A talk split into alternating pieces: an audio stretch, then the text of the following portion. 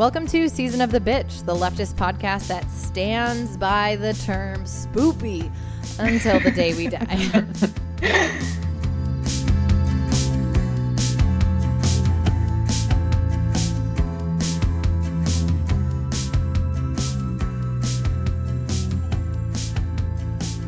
So today we have Laura, Hope, Kellen, and Zoe. What? Wahoo! Oh yeah! Is that? Who is she? That's right. It's time to introduce our other new host. We've been hiding her until now, but now the time is ripe. I don't know why I'm singing this, but I felt like I needed to. Anyway, she is spoopy in all the best ways, and we are so glad she is here to haunt with us. Yay! Zoe, would you like to give us some background on who you are? And whatever type of rad intro you'd like to do as the newest member of our coven.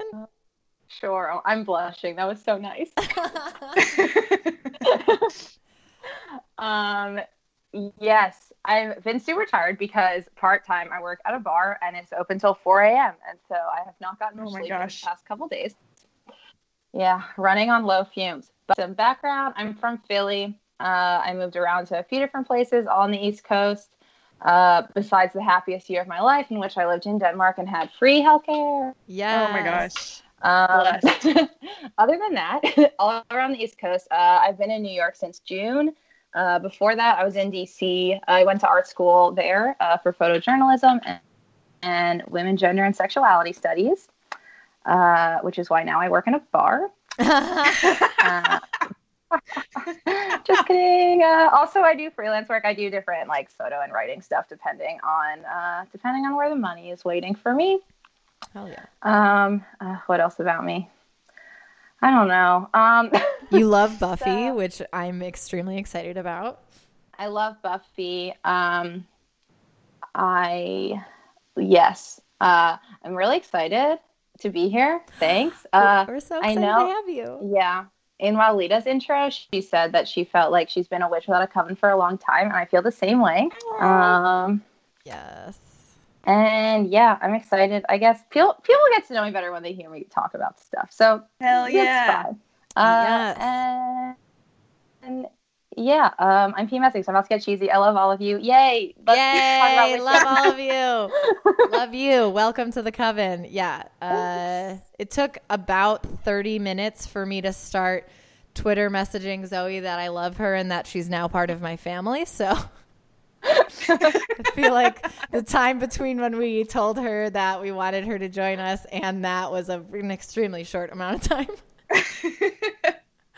It was, those were great messages. I was very happy. I was like, people, people accept me. Yay. Yes. Um, so I wanted to clarify something for y'all. So according to our Facebook comments, people think we have ninety-seven hosts. And I'd like to clarify that we have six, six hosts, four of which are here today. Uh, we're just missing Ambria. It's her birthday today. Happy birthday, Ambria. We love you. Yay, Ambria. Happy, Happy birthday. birthday. And Walita, who you all have had the pleasure of listening to over the last couple of weeks. Um, we do get to work with a shit ton of amazing guests, which is rad as fuck, but our ride or dies are these six women. Hell yeah. I also just want to add birthday-wise that we have another um, Halloween birthday in the coven. Um, our dear, and, yes, dear and present Hope, um, which I think helps to explain why we are such wonderfully witchy people. Yes. It's just Hell, yeah. So we're going to start our episode by having a very fun and cool D I Y witching segment with my friend Jess. Stay tuned. So I'm really excited about this segment. Um, one of my dear, my nearest and dearest, uh, Jess, is joining us. Uh, she is so freaking cool and has just been like one of the greatest people in my life. And I'm really excited to have her on for this uh, do-it-yourself witching uh, segment. And also just to kind of like tell us about some myths, maybe some misunderstandings about what we know about modern witchcraft. So I'll have her introduce herself. Welcome, Jess. Hi, everyone. Oh, I'm so excited. Yes. It's the best. Um, and I think it's fun, too, because I mean, who a who doesn't love a little witchy stuff this time of year, right? Yes. But um, also to do a little D I Y because D I Y, D I Y, yeah. D I Y, D I Y. Yes, doesn't matter. You know, sail through I can, it. I I can do magic, but I can't use acronyms. um, so I'm Jess, and I come from a long line of very witchy women. Yes. So I actually didn't really know that I was a, a quote unquote, I use air quotes, uh, witch until kind of recently, which Laura, you remember, I like mm-hmm. called you one day and I was like, I'm a motherfucking witch. I was like, I knew it. I really knew it. Because of all just like the weird, strange, sixth sensey things that have kind of happened, but it actually came out kind of recently over the last couple of years. I was spending time with, um, a more mature, an elder on my matriarchal side of the family. And we were just having a conversation one day about life and being, and she was struggling with health at the time and unfortunately still kind of is. And she just out of the blue, like blurted at me. She's like, you know, you're a witch. And I was like, if you, if you knew this person, she kind of like looks like an undercover witch. Like yes. for those of us, yeah, you know, Laura knows this person very well. Yes. Um, For those of us who are like American Horror Story fans, I feel like she could totally be part of the coven um, yes. and look like one of the matriarchal witches from that season of American Horror Story. Hell yeah. Um, but a lot of things clicked into place and a lot of things kind of started making sense after that. Um, as far as the ability to make things grow and the draw towards healing and nature. So it's definitely been something that I've been on a path with for the last couple of years. Um But yeah. definitely have been doing a lot of exploring. I have this super cool witch book now with all these different healing properties with things from nature. So I thought we'd spend a little time with that today. What do you think, Laura? Oh, my God. I'm so excited. And I I just want to say, like, for reference, Jess has the most beautiful garden that I've ever seen in my whole life. And I work at a place that has an urban farm. So I feel like I'm a pretty good judge of that. And hers is just out of control. Uh, it's so unbelievably amazing. And I think that a lot of what she, the intentions that she puts into the things that she does, like really has this cool, cool impact. So let's do it. Like, tell us, tell us some different things we can do this Halloween season. Okay. So let's get down with sage. I yeah. feel like we need to talk about sage because, I mean, we all know what sage is good for, right? Like, Laura, right off the top of your head, what is sage good for? Uh, cleansing a space is what I would awesome. think of. Right. To- so totally factual. Great for cleansing spaces. Um, just F Y I for those of us who like to grow sage in their gardens, like myself, make sure it's dry before you light it on fire. Otherwise, yes. just not, not a great idea. Um, make sure you're also lighting it in a safe space. But I think something that we forget about sage is that it's been an herb and a plant that's used globally in all different types of spiritual practices. So whether you associate yourself with more of like, quote unquote, witchcraft as we know it, so like paganism or even cultures from like Native Americans to all the way traced back to like some of the most early times in India, it's been a mm. part of a cleansing and spiritual practice and being. But something that I feel like a lot of people miss with sage is that although it is cleansing, and especially white sage is really great for cleansing and getting rid of all, like, as my beloved elder witch would say, bad juju. Yes. It's actually really great for wisdom. And it is supposed to actually be used more for wisdom purposes and less of cleansing, which I find mm. so interesting. So you've probably had someone or heard the term, like, said before to someone like, oh, you're very sagely, right? Oh, so like, my God. I right. never even put those two things together. Well, right. Like, oh, you're very sagely, which is like, oh, you're very wise. Like, you're wise behind your ears, young whippersnapper. Like, that's where it comes from, which is so freaking cool. So most cultures, when you look back at like sage and where it comes from and what it's used for, it's used in a lot of rituals and a lot of ceremonies globally, both ancient times and present times, for balance, strengthening, and opening one's eye. So third eye reference or one's awareness to things that are around them. Mm. So I think as we're approaching Halloween, it's kind of, at least here in America, it's like very big this time of year for the Season of the Witch. Yeah, um, and we're on Season of the Bitch. Right, Season of the Witch meets Season of the Bitch. Yes. Which is so, also, speaking of witches, our home's resident black cat just hopped up on my lap. So if you hear her, yes, she's hanging. Her she's name hanging is Cookie. She's the best.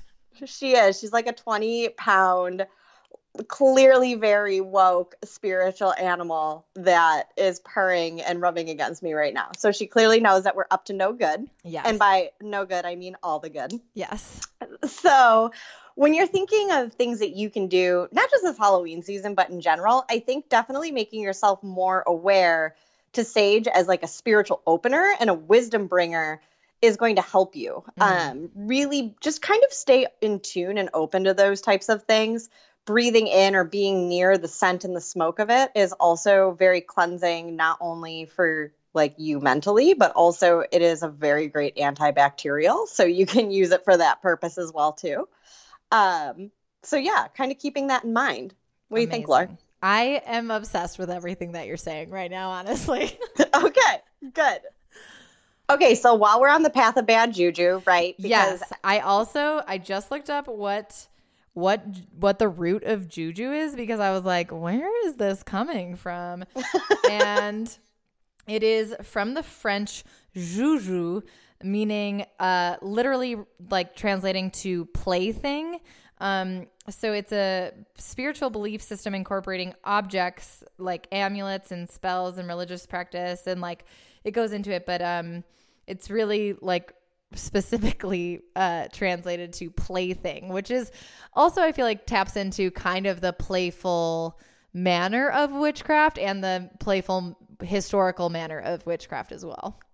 Absolutely. And I think it when we're when we're looking at the history of witchcraft, I think it's so interesting to me because even now when you're like, oh, I'm a witch, people have this like really preconceived notation of what that is, right? Yeah. So whether that's something that pop culture has put in their head or something fearful has occurred, I think a lot of times we forget that really the root of a lot of these like spiritual practices comes from a place of healing and a place of growth and mm-hmm. less of a scary, ooh, Halloween-y kind of vibe. So I think that's really interesting that bad juju comes like quite literally from the root of that. Yeah, absolutely.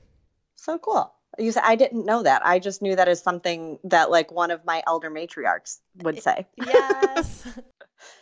And like when she says it too, she's always like bad juju and looks down at the ground and spits if it's appropriate. Oh my so- God. Amazing. Hell yeah. So, hey, if you're looking for something more physical that you could do to expel evil from your life, maybe you can try some of those best practices. Hell yeah. So, okay. But seriously, so when we're talking bad juju or just needing a good cleanse, right? I mean, sometimes it's not even a bad person or situation or circumstance. It's just like a green juice. Sometimes you just got to clean everything out. Hell yeah. Everybody forgets about cedar. Mm. Cedar is the main jam for purification. If you've got something that needs to be cleaned out, you got to hook yourself up with cedar. So cool. So one of my girlfriends, and I, I got her permission, her name is Joy, to tell this story, um, if it's okay, about yeah. cedar quickly. She lost her father recently, and it was kind of expected, but also kind of not. Happened really quickly, and she felt like, not in a negative way, but there was definitely some energy that was still lingering around post this experience. And I was like, no worries, I'm going to come over. I'll teach you and your mom and your mom's best friend like a little flow class. We'll burn some cedar. And she was kind of like, wait, why? Like, why aren't we hooking up the sage? And I'm like, girlfriend, like, just trust me. Although sage is great, it's definitely a purifier as well. You're not really seeking wisdom. You're looking to usher things along and create a new space for yourself. We burnt cedar, and literally within a day or two, things had calmed down, settled down. All of the uncertain energies had been released, and there was a rainbow, literally during a thunderstorm. What? N- not committing to anybody or any of our listeners that there is always going to be a rainbow after you burn cedar, although that would be awesome. Yes. And if you do experience this, you should totally tag Season of the Bitch. Hell yes. Because I want to see that shit. But it's just a really great bringer of purification, peace, and ushering in of new chapters in a really positive way. Um, preferably red cedar if you can find it, but if not, any cedar will do. Wow, that's super cool. And I feel like I've seen these, and it's more like a small wooden block type situation, right? Like where mm-hmm. that's more where you're what you're burning instead of this like more um, herby type situation. Yeah, and I think a lot of times people go towards sage because we like the experience of sage, right? Like for sure. it's it makes this really cool smoke that we can walk around and feel it with, that we feel like we're having like a physical experience with it.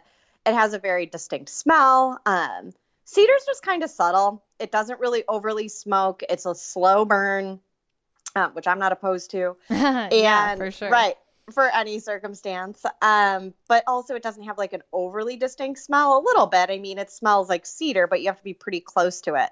But I think that's like one of the beautiful things about cedar is it's not so in your face and loud and look at me. It's kind of this really slow, steady purification and ushering in of whatever purification process you're trying to move through. So I think it's very symbolic for what it's actually trying to do. Yeah. And I think that from everything you've told me, because Jess and I have had a lot of conversations about this stuff. I feel like, you know, with cedar, it seems like there's a lot in, in addition to the physical stuff, there's a lot more of the intention piece that comes into it as mm-hmm. well. Absolutely. And I think anytime you're going to be in any type of spiritual practice, really maintaining that intention is so important. I remember one time I was going through a particularly challenging time in my life and was really struggling to get my feet back underneath me. And I was out to dinner with one of my girlfriends, and she's so funny. Um, so she has come from South America and just a really big ball of energy. We actually worked together previously at a different um, company that I'm at now. And she was explaining to me intentions via a cocktail napkin and a pen at a bar.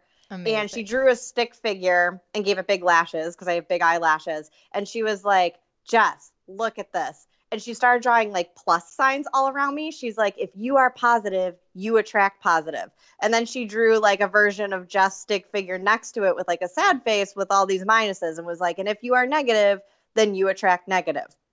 Um, do I believe that that is one hundred percent true for all circumstances? No, but I do believe the intention and how you go in and the energy that you infuse into something during a spiritual process definitely impacts it and makes it more relevant um, in the immediate moment and then in the long term as well, too. Yes, absolutely. Um, okay, so we have cedar, we have sage. Uh, what about one or two more things? So a couple of things. Um, also, just before we totally move away from cedar, if you want to add like a specific spin to cedar, which I think is so interesting. And I was actually talking to my matriarch about this today, which she gave me this best practice live hot off the presses. Yes. She's, right. I know. Like gifts from the mama matriarch. Um, so she shared with us that she was very adamant that we needed to share this piece. Um, you need to get crystals involved. So if you feel like you need a cleanse from love or you're seeking love, depending on what you want it to be, you need to get yourself some rose quartz and you need to burn your cedar on top of your rose quartz. Mm. Because rose quartz is your secret weapon for all things love and ushering love and passionate feelings in. Tiger's eye for protection. So if you feel like something is out to get you and you need to push that bad juju away, you want to hook yourself up with some tiger's eye during the cedar burning process. Mm. Good, good one right there. So is tiger's eye another, I'm so sorry. I'm so no. uninformed in this. Is tiger's eye another type of rock? Yes, it's a type okay. of crystal. Okay, okay, cool. Yeah, so these are totally all crystals. Um, and thank you for catching me so I can be more specific. No, it's cool. Um, Citrine for happiness. So if you feel like you're a little under the weather and you just feel like you might need even like a little emotional kickstart, nothing burns more beautifully next to sage than some citrine, which is this really beautiful, vibrant yellow stone. Mm. And then last but not least, amethyst, which we all love. Yes. It's a comforter. It's a healer. So if you feel like you just need an extra little T L C before we're going into the holiday season, rock out some amethyst. Yes. Oh my God. This is the best D I Y witching. I like, you're actually blowing me away right now. Like, I knew you knew shit, and now I'm just like, what the fuck? Like, I, so full disclosure, I've spent a lot of time at Jess's house, and she will sometimes just be like, yeah, I was just charging these rocks under the full moon like you do. Yeah. And I'm like, uh, yeah, totally. I'm, I'm very into it, but I have not until this moment, like, actually heard details of it. Right. And I feel like me and you have been best friends for a long time now. And so you're kind of just used to, like, my weird hippie in the moonlight kind of shit at this point. Ready for it. Right, but you're here for it. Yes. Um, but yeah, there's like these fun facts. And if you have a favorite crystal that really speaks to you, because um, we were just hitting a couple really popular, really great crossover ones. This goes for anything. Cedar plays nice with all crystals, so you can totally pair them up together to just help that process along as well too. So it's not limited to just the ones that we talked about briefly. So cool. So yeah, as far as picking stuff up on the trail goes, um, so please do it sustainably. Um, buy it from a sustainable source, and remember to try to leave no trace whenever possible. Um, so we don't have a bunch of people just going out and picking stuff that they shouldn't be. But I do want to talk about pine, because we're also kind of post-Halloween, we're kind of in the season of pine, right, mm-hmm. Laura? Mm-hmm, totally. So pine and aspen were like my last two that I was like, oh, we should talk about this. Yes, perfect. Um, so... right now, right? Nevertheless, she persisted. Um, especially like a lot of themes that are going on right now. Um, and really, Kavanaugh. really, yeah. Oh my God. Can don't even get me started. Like, no, I won't. I just can't. I literally just can't. I'm like literally squeezing a gel pen so hard that like I popped it. It's like my hand is turquoise. Welcome. Thank you, Kavanaugh, for ruining my favorite pen. Oh. Um, Sorry. Fuck him. I digress. Um, so nevertheless, she persisted, right? Pine is known for helping, especially women, which I think is so awesome. Hell Again, yeah. Another gift from the matriarch. And I did fact check this against like a little herb and like plant book that I have.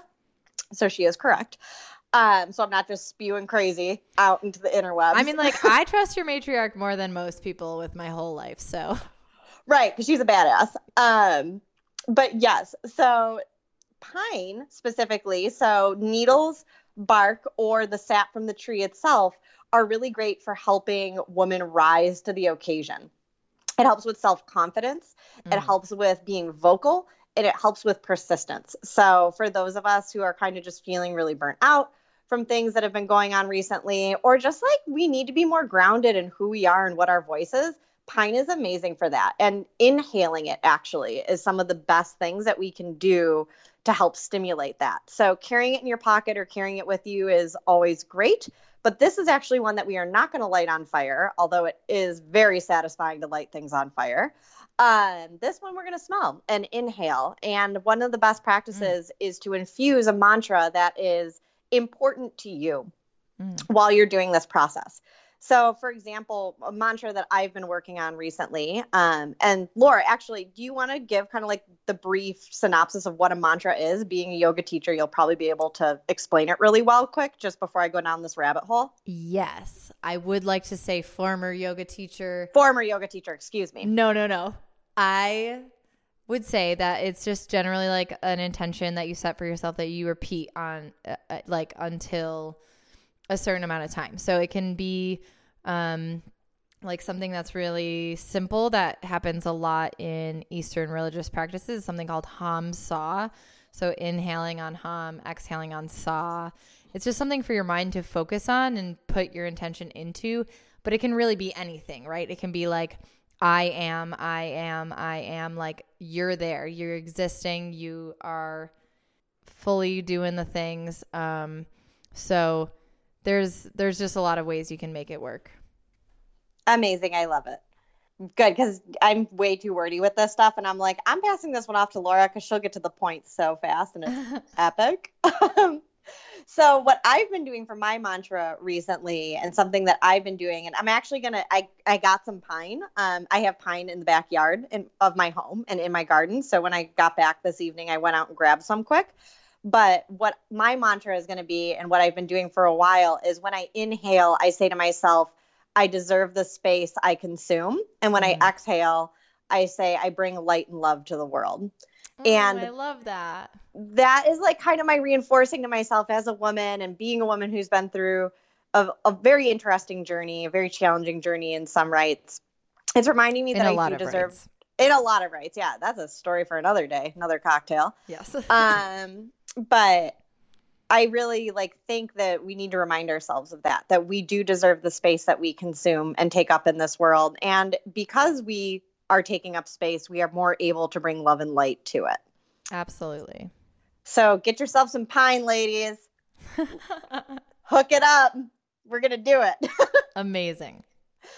So um, another, my last but not least, I want to talk about aspen. So staying in like the theme of going out on the trail, aspen leaves, especially dried. Um, so these are best, you can carry them with you for protection, or you can also burn them, very similar to how you would burn like a sage or a cedar. They are great for reducing stress and anxiety and helping mm-hmm. you feel balanced, which I am constantly losing the war against gravity. I am not a very good balancer. Um, Laura will remember I once tripped on my pants in the parking lot and broke my wrist and elbow. Um, it was endearing as hell, honestly, it, but yeah. It was. I was pretending to be a supermodel for Vogue on a windy day and wiped out. Wish I would have had some aspen. Yes. I do warn you, it burns really fast. Um, so I suggest if you are going to do it and you kind of like it, lets off, it makes this like really comforting popping noise. Don't worry, it's not going to spark. It's just quite literally the air leaving the veins of the leaf itself. But it almost reminds me of like a little mini crackling fireplace when it's burning. And the sound of it is very therapeutic. This really like clean and very um, earthy scent it lets off when it is burning, the leaves themselves, is really, really comforting. So I could totally see how it's great for stress and anxiety mm. going into the holidays. Um, yes. I think most of us put our families on do not disturb and only check in a couple times a week around that time of year. Yes. Um, or maybe not, but I feel like that's pretty normal for sure. Right. It's pretty normal, right? It's pretty standard to defend one's inner peace.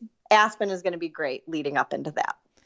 Oh my God. This was amazing. You are amazing. Thank you so much for taking the time to share your witchy wisdom with us. You are sagely among us all. Oh, I'm your sagely witch, Jess. Yes. Thank you, Witch Jess. Thank you so much for joining us on Season of the Bitch. I love it. And Cookie literally just went meow as like loud as she could. And I was like, oh, that's really cute and endearing meme. Yeah, she needed it. Okay. She did. Thanks for having me. Bye. That was such a good segment. Hell yeah. Um, so now that you all know exactly how to protect yourself, how to send out intentions into the world, how to, you know, do a bunch of things, the difference between cedar and sage, which I did not know. Um, very cool. Anyhow, now we're going to talk about Halloween. Woo! My favorite holiday. All day. It's all, yeah. It's really always Halloween in my heart, honestly. Like my my stepbrother, who was my best friend for my entire life, and I mean, essentially still is my best friend. Uh, he's six months younger than me.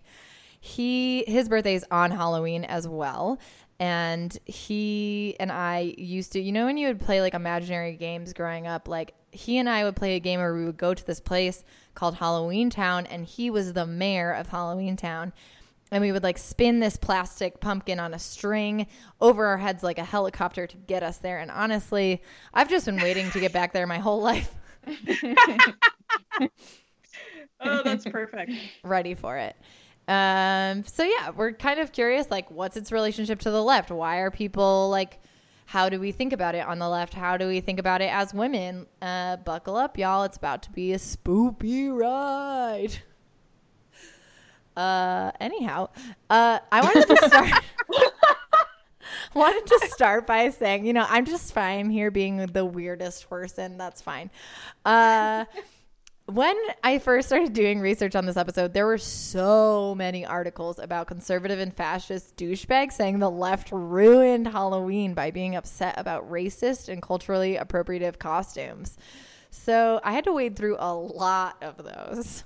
We're sorry. Speaking of fascists and Halloween, yeah, when I was doing research for this, I also was reminded of when Trump Junior posted that picture of his daughter that said he was going to, like, take half of her candy and give it to a child who just sat home to teach her about socialism.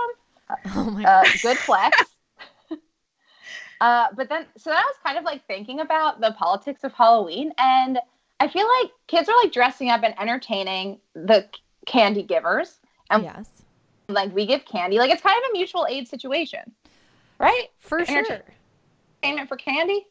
We're all benefiting.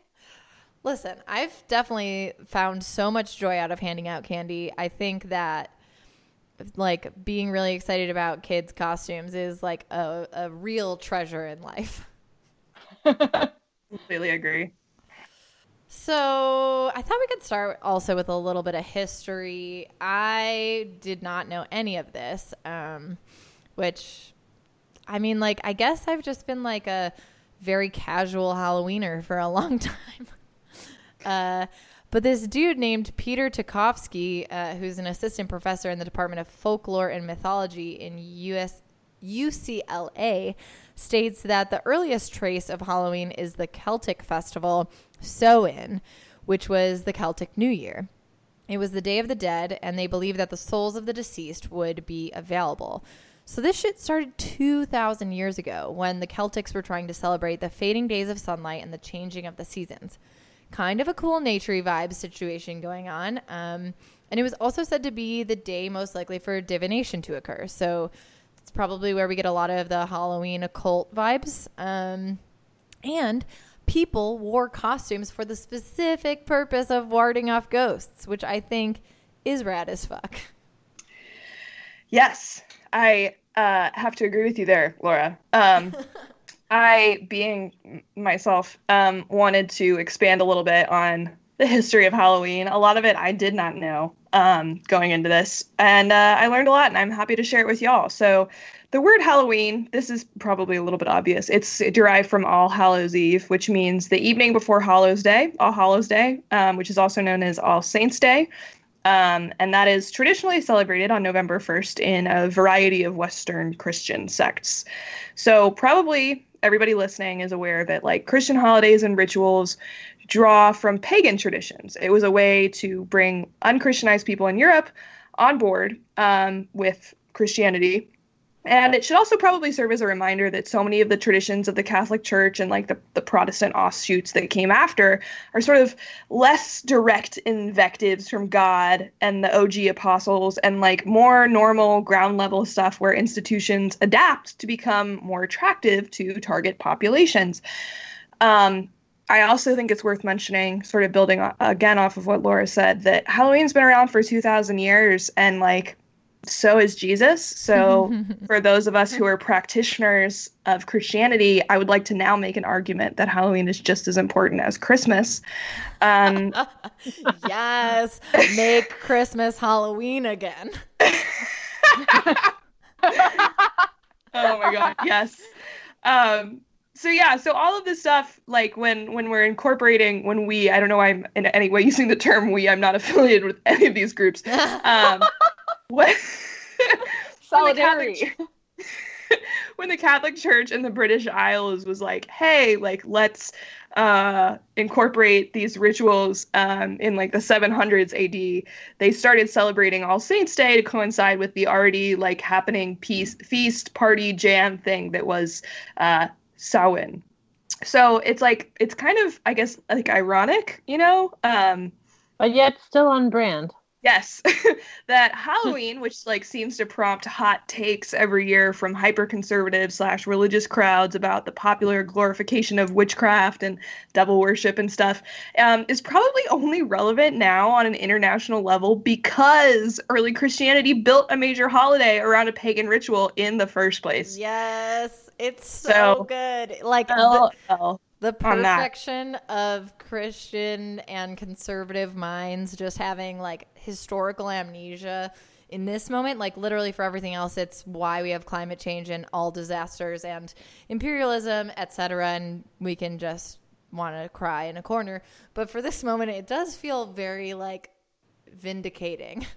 At least we got Halloween out of it, right? You know, the world is crumbling around us, but one night we can eat candy and get drunk and wear ridiculous costumes. Ready for it. Um, which, again, is another reason to make Christmas Halloween again. Yes. Um, I want to incorporate that into so many more days of the year. Yes. Um, Maybe we should all just try doing that with our families this holiday season and see how it goes. Just celebrate it as if it's Halloween. I mean, I Roll think my extremely conservative costume. Catholic family is going to really love that. Just explain the history, Laura. They'll understand. Absolutely. They're really reasonable. Kellen, if this backfires, I'm going to call you and put you on speakerphone with my grandparents. Ah, uh, I am an expert now. Yes. Um. So another, in reading about So in, so we, however you say it, to, you know, become this expert.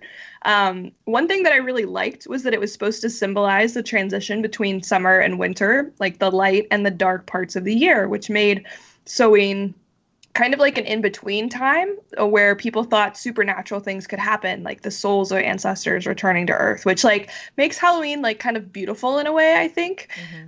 Um, and eventually more Tr- traditions that would be more familiar to us evolved around Samhain in the British Isles, like lighting fires, practicing magic, and wearing costumes like Laura mentioned.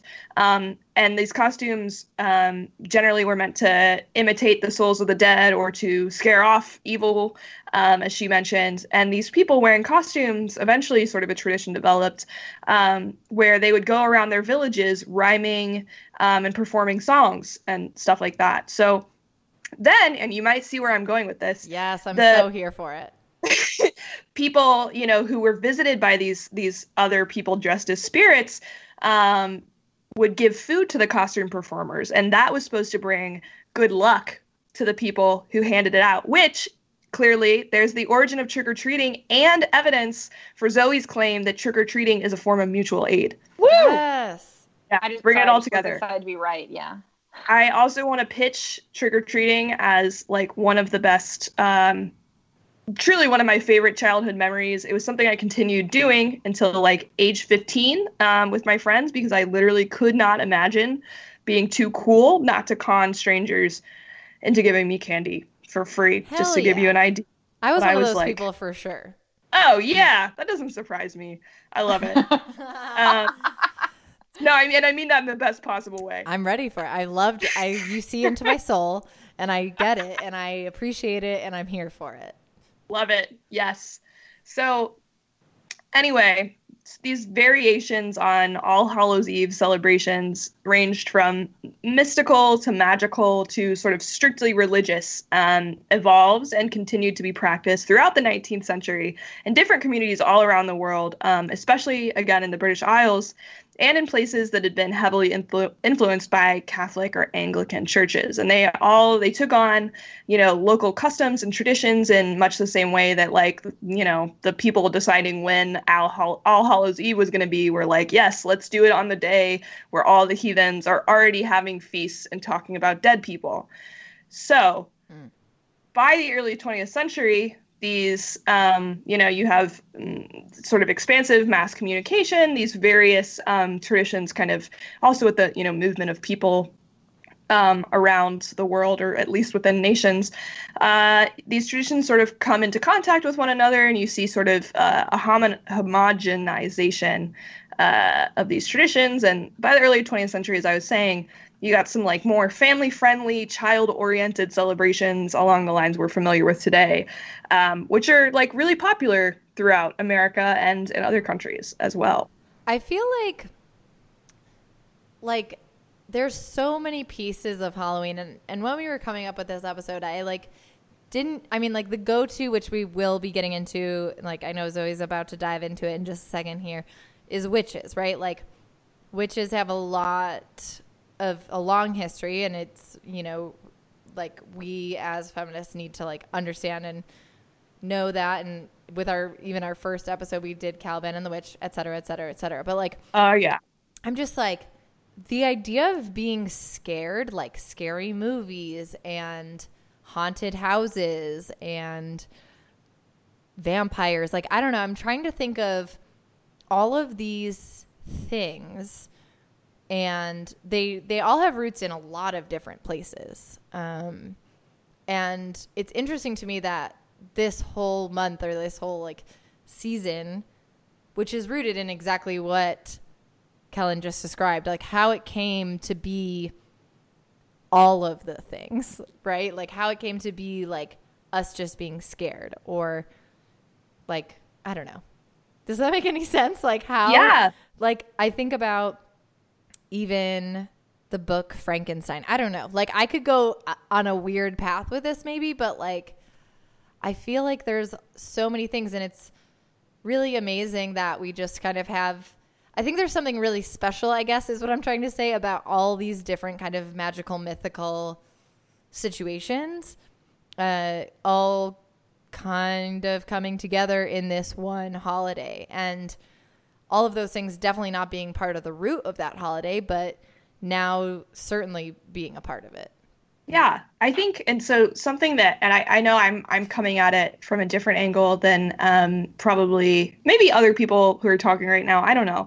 Um, I am thoroughly, I guess, sort of as a person disposed against um, magical thinking. Like I, I, I like from a young age was like, well, why would I go to church? I can't convince myself that God is real, so I'm wasting my time. Uh-huh. Um, And uh, I have, on some level, I think I bring like a skepticism like that, or I, I used to, um, to, you know, magic or witches or, you know, s- spells or any of that kind, you know, uh, else, stuff that goes out from there, like vibes and all that kind of thing. It's not something that like I personally like am invested in, or I didn't, you know, used to be. Um, but I think it can be really interesting to think about all of these sort of practices and traditions. This is not an, an original thought by any means, but think about them as ways, like really useful ways that people move through and interpret the world around them.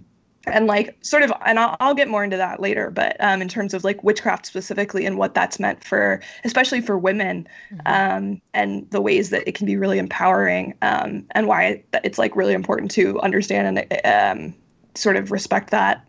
Get, I'll get into that later. But one thing, Laura, that you just brought up that made me think um, is that there's there are people who study like movies um, and also like other types of pop culture in terms of like what people are afraid of, what the sort of monster du jour is, because mm-hmm. there are definitely trends in, you know, the kinds of things that people are scared of, um, or the kinds of things that pop up in horror movies throughout the years. Um, and so much smarter people than I, or at least much more culturally uh, sensitive people or culturally aware people than I, have written about this. I remember going to a museum in Seattle, the name of which escapes me, that had like a whole section on like the evolution of horror.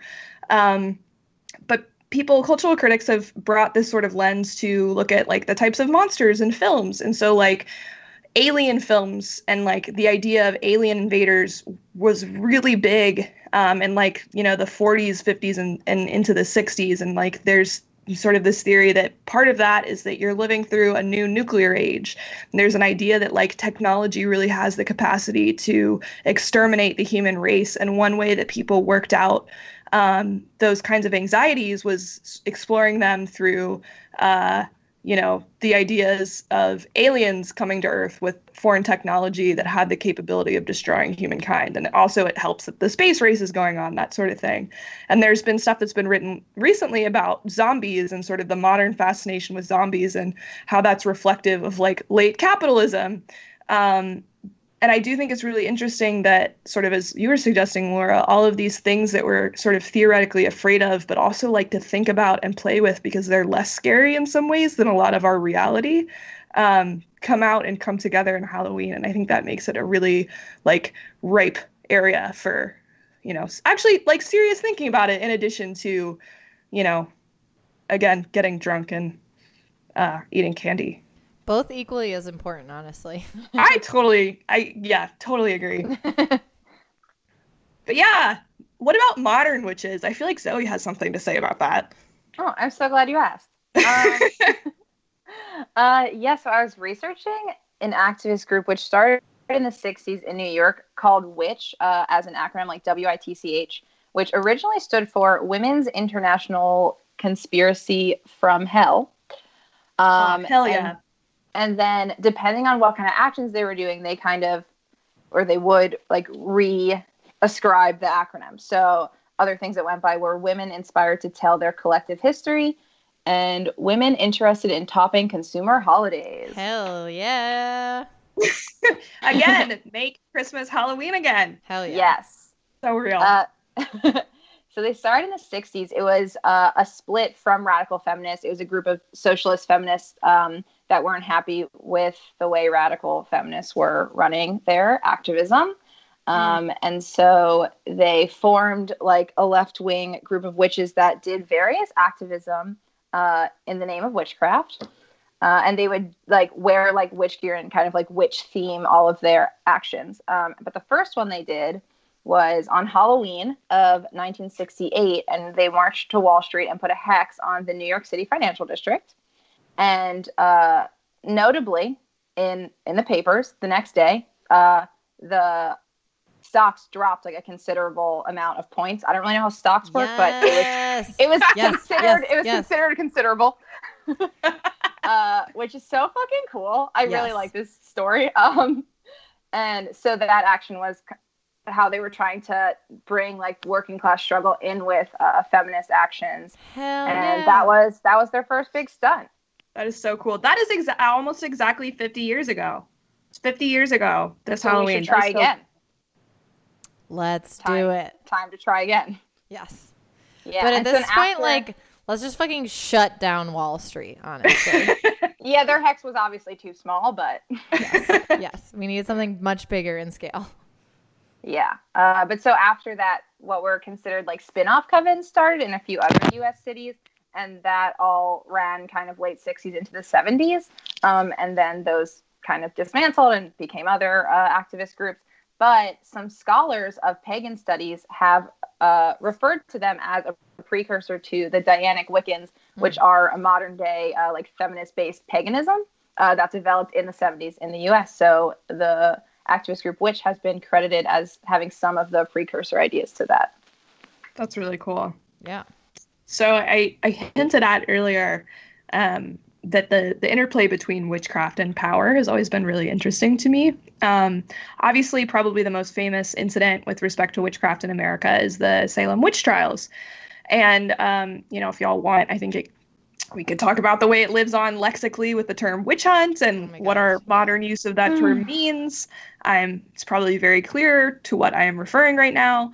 Um, but what Fucking I wanted conservative to... assholes. I, I'm sorry, but like no, also when I no, was, thanks for making it clear. Yeah. Like when I was doing out. the research that, that was also what came up when I was like, witches and leftism is what I threw into Google. And then it, everything mm-hmm. that came up was like, why is the left witch hunting us? And I was just like, I'm going to murder you. Okay. Yes. That is but I... them, them using the term witch hunt does it well, because they think that it's people being people being witch hunted who are innocent. Uh, so in a way, they're almost acknowledging that the witches hadn't actually done anything wrong. That's real. That's true. That's true. But they're and doing it in a terrible way. So it's definitely, yeah, something to behold, like watching white men who are deeply invested in like the patriarchy claiming, you know, a term that was used to describe what the patriarchy did to especially women who dared to challenge it. Um, yep. Real. But yeah, I mean, I think that's, that's, yeah, related to what I wanted to talk about, especially like with regards to the Salem witch trials and like what they, I mean, I'm using them as a stand-in for a lot of other sort of um, persecutions of so-called witches that is, it's been a theme around the world. And I, I think actually um, Sylvia Federici has written or is writing currently about um, the sort of common themes across uh, witches, witch hunting, and that sort of thing um, on a sort of global and uh, global scale and across time. Um, mm. But anyway, yeah. So Witchcraft um, and accusations of witchcraft and witchiness um, has been used for, like I said, across continents, across centuries, as a means um, to discredit and attack people, frequently but not always women, um, who challenge patriarchal or religious or class or fill-in-the-blank norms. Um, and so something I was thinking about as I was like putting this together is how accusations of witchcraft are obviously like impossible to prove. Um, and it seems to me that like, because of that, they offer communities an opportunity to demonstrate like the ugliest kind of solidarity. Like, I don't, I don't know what the, the term is for when it's like negative solidarity, like, like the Wario to like the Mario of solidarity. Um, yes, but that's the you know, you know analogy. What I'm talking about. Um, and it lets, it lets cultures like punish certain, certain members for an, an unprovable mystical offense when it's harder to punish them for the thing that everybody's actually upset about, which tends to be violations of what are almost always oppressive norms. Mm. Um, there's probably somebody who's written about this, uh, and if there is, I'm sure they have better things to say about it. Um, I just was thinking about this as I was getting ready for this episode. So yeah, I guess I was I was sort of thinking about how these accusations of witchcraft have been around for a long time um, as a means of power over women or deviance of any sort. But I think it's also worth noting that um, in societies where witchcraft is still a scary, scary and serious thing, like not not probably where most of our listeners live, um, but still in other places in the world, and certainly in Salem in sixteen ninety-two, these accusations can also offer relatively unempowered people um, a means of exercising a kind of destructive social power. The people who made witchcraft accusations against the Salem witches, um, generally they, they weren't like the wealthy men of the local community. Um, almost all of them were either young girls or servant women, which were obviously people who had very little access to power in the conservative, Puritan, uh, richly hierarchical Massachusetts town that we're talking about. And it it also kind of strikes me as analogous um, to the way poor white women gained access to massive social power, like power otherwise inaccessible to them by virtue of their gender and class um, in uh, the South. Uh, in the sort of, you know, late eighteen hundreds and into the mid nineteen hundreds by accusing black men, um, a group with even less structural power, of rape. And I think it's also important to note that the people and institutions with power then take these accusations and use them to carry out an agenda of social control. So accusations of witchcraft have been and, and some to some extent continue to be all about exercising power over people who violate or threaten social norms. Like one of the earliest witches uh, in, or, you know, people who was accused of being a witch in the Salem witch trials uh, was a woman who had um, uh, like a woman of, of uh, you know, completely free standing white woman who had married an indentured servant who was like working on her house. Um, that was one of the first, the first women to be accused. Another was a woman who just didn't go to church and like didn't give a shit. Um, You also see women who are um, like sort of expendable, um, like the the first person to confess and who was tortured into confession was a West African slave. Mm. Uh, so anyway, there's all of those sort of dynamics at play. But, and there's a big but here, witchcraft as a practice, I think, does the exact opposite thing. So you can have like whatever opinions you want about whether magic is real. I'm using scare quotes for both of those words here. Right. Um, but like whatever opinions you have over like the actual power that magic exerts in the world, you have to recognize that it it offers, especially women, an opportunity to claim power that society like attempts to withhold from them. So there's a reason that like the witches that Zoe talks about chose that very specific iconography, um, you know, and used like there's so many different ways that you can do like massive public demonstrations. In the aftermath of Ferguson, we saw people doing die-ins, right, mm-hmm. to demonstrate the reality and the terror of police brutality. Um, and the witches chose to do a massive hex. Um, and that was a different sort of direct action. But there's also people, so many people, you know, Laura has like introduced us to her friend who's talking all about this, who use it within their day-to-day lives as a like really powerful means um, of claiming power for themselves. I know that uh, Lindsay, who was part of the podcast um, and will, you know, still join us from time to time, once um, cast a spell on somebody for me, and it was really fucking cool. Uh, you oh, know, yeah. many many of our listeners may be familiar um, with like intense trauma that men can inflict upon women, um, and the kind of terror that that can continue to hold over you, even when the actual person is not with you at, at present.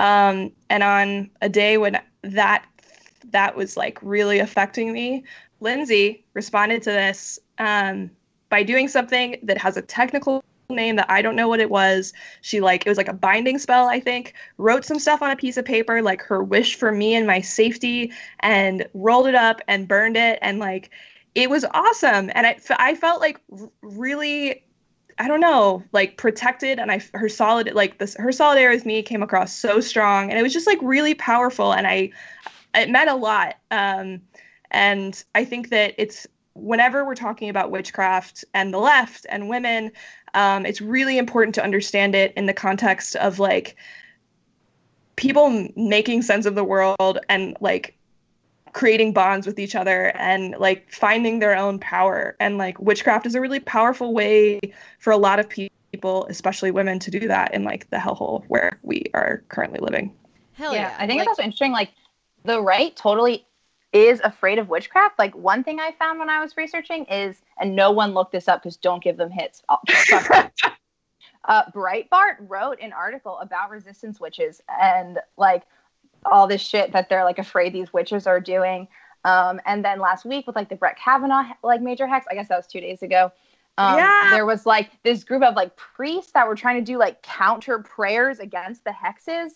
Um, and oh, uh, yeah. And I'm planning a hex if anyone's interested. Yes. Hell yeah. Yep. Hell fucking yeah.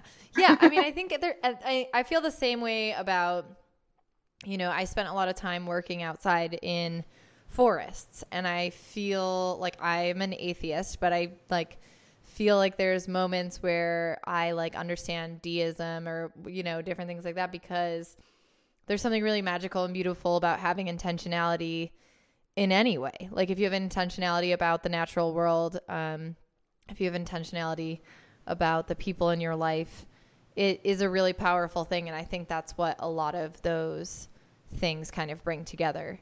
Um, I do want to kind of like shift a little bit into thinking about um, how, of course, neoliberal capitalism weasels its way into this uh, because Absolutely. It does, and it will always do that.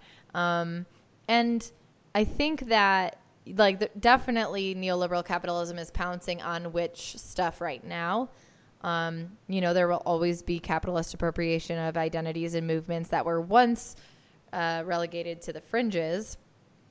Um, and so I guess like I'm curious, and it maybe doesn't have an answer. Maybe we don't have like the space to really fully develop our thoughts on this right now, but you know, how do we have these conversations and feel connected to some of these movements and understand how they also may be influenced by the rise of popularity through neoliberal capitalism? Like, is it possible that the reason why so many women feel empowered by this is because neoliberal capitalism like caught on early enough and used that to get more people interested in it? And like, when do we need to be skeptical of that? And when do we need to just like know that we live in a neoliberal capital hellscape and like have to kind of just enjoy what we enjoy?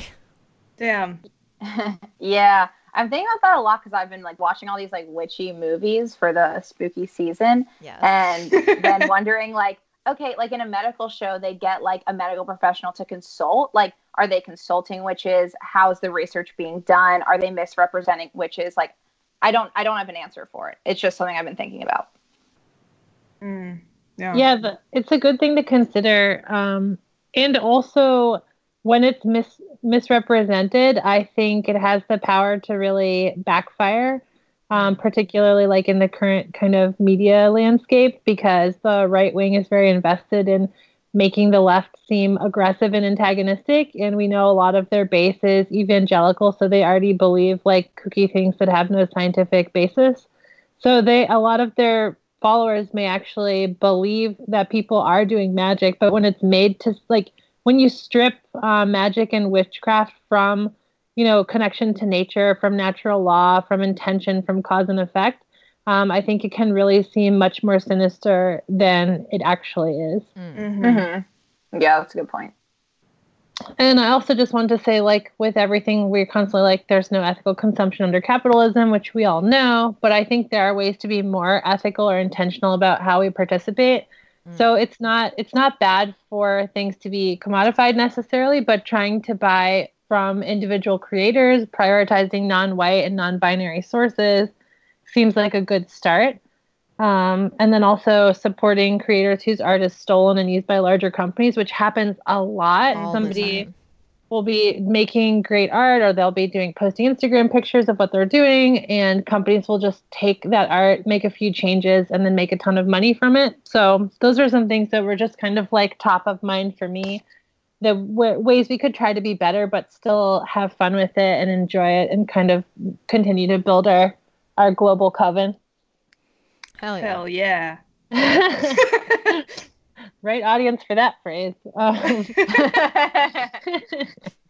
uh, and this is like, I feel like I've been putting a small rant in every episode I've been on, um, but this week's small rant is about how women are stigmatized and mocked for dressing skanky on Halloween. And I realized, reflecting yes. on this, that like, I used to participate. I used to be like, oh yeah, like skanky nurse, great costume. But then when I thought about it more, now, is it any wonder that on this holiday where we're supposed to experiment with mysterious and scary parts of our world and ourselves, that women in our culture want to explore their sexuality because we live in a puritanical, slut-shaming hellscape? Mm. Ooh. Um, mm, mm. It yes, makes total yes. sense that they're mm-hmm. like, this is this is the appropriate place for me to do this without it ruining my whole life. But that's um, still mocked for. Like, it's still...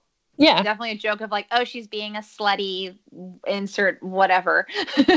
Totally. Yeah. But but if you did that in not Halloween, you might actually like lose your job, or, you know, your family might be more mad at you than just like mockery. Yeah. Yeah. Um, and like, I do definitely wish that the sexy whatever costume selection was more inventive or more interesting for sure. But I also think that's mostly looking at what's commercially produced and available, probably by men, probably using exploited workers. Mm. And that there are definitely people who create their own sexy, weird costumes, um, where they're being intentionally sexy but more creative. And we should just stop shitting on people and let them enjoy. Agreed. Yeah. Yeah. I think like it's just also a reminder, and not that our listeners would ever do this, but if you are one of those people that even casually says like, ugh, I can't believe she's wearing that. Like, just shut up. Stop commenting on other people's bodies. Just stop. True. I um, I wanted to respond to your little rant, which was wonderful, Hope, by letting you know yes. that I um, I'm pleased to announce. Uh, though actually, I guess I have told like a million people about this already, and have like posted about it on Twitter. So this isn't an official first announcement, but. My costume this year will be sexy Abraham Lincoln. Yeah. Wait, does that you Abraham Lincoln? That's a good one. I like that. Um, just to clarify what this means sort of aesthetically, um, I will be wearing a large hat. I will be wearing a beard. I will be wearing a suit jacket. I will not be wearing a whole lot else. Yeah. And I plan... to make a lot of people very confused about their sexuality this holiday. Yes, yeah. I want a million photos. Yeah. I would say definitely the best costume I ever did was when I was a sexy Eggo waffle. I, I saw pictures of this. I, I tweeted. I'm like super proud. It was two years ago. My friends were all being Stranger Things, and I was like eleven's friendly box of sexy waffles. Hell uh, yeah. It, I'm... I peak. That was my peak Halloween. It's been going downhill since for my costumes. That's good. I, that's great. I think we should maybe, uh, maybe along with this episode, tweet out some of the coven's favorite. Um, good idea. Halloween. Yes. Coven. Yeah, you're gonna see me at age fifteen as a Lego. Oh, hell were you, yeah. Were you a sexy Lego? I really wasn't. I really was specifically not. Um, but I was, if any of you have ever seen Wet Hot American Summer, which is one of my favorite movies of all time, uh, I was the cook from Wet Hot American Summer, uh, who is an older man who wears crop tops with his stomach hair showing. And so I drew stomach hair all over myself and wore a crop top and talked to a can of vegetables. Incredible. I just remembered yep. that I was um, one part of a two-part emo prom date costume. This is, I think, my last year trick-or-treating at, like, age fifteen, um, in which I wore, like... like basically like one of those tuxedo shirts. Uh, but I was like a, I was like the emo dude prom date. And I just really like want to shake every person who knew me in high school and was not like, hey, Kellen, have you ever considered that you're maybe not completely straight? Like, really, guys? I have I that thought all the time. It. Like, I'm like, why didn't anyone let me know sooner? Like, what, it could have saved me a lot of time, y'all. Like, just really? Tell me. For real. Uh, well, I feel like that's a good moment for us to wrap it up. Um, Perfect. Let your friends know if you think they're gay. Just kidding. That's probably a really insensitive thing to do. Yeah. Just start don't outing your friends. No, yeah. Don't. Just uh, kidding. Don't. don't. Don't do that. Yeah. Yeah. Don't do that. Uh, but I do wish some of my good friends would have like casually been like, hey. Uh, but yeah. Anyhow. As always, you can find us on Twitter, Instagram, and Facebook at Season of the Bee. We have merch up on our website, season of the bee dot com. Um, rate, review, subscribe on iTunes, and slide us some money on Patreon because we need it. And we love when y'all support us. And we're, you know, we really, really appreciate it. Uh, and we are so glad that this was Zoe's inaugural episode as a host. You may have recalled that she was actually also a guest. Uh, we're not going to tell you which one because we're going to say, like, maybe you can tell us if you remember. It can be a fun game that you can play with us. Tweet at us. Find the Zoe. Find her. Yay. Uh, well, thanks so much for joining us, Zoe. We're so glad to have you. And thank yeah. you. Love you all so much. Love you all. Love you. Love you. Bye. Bye.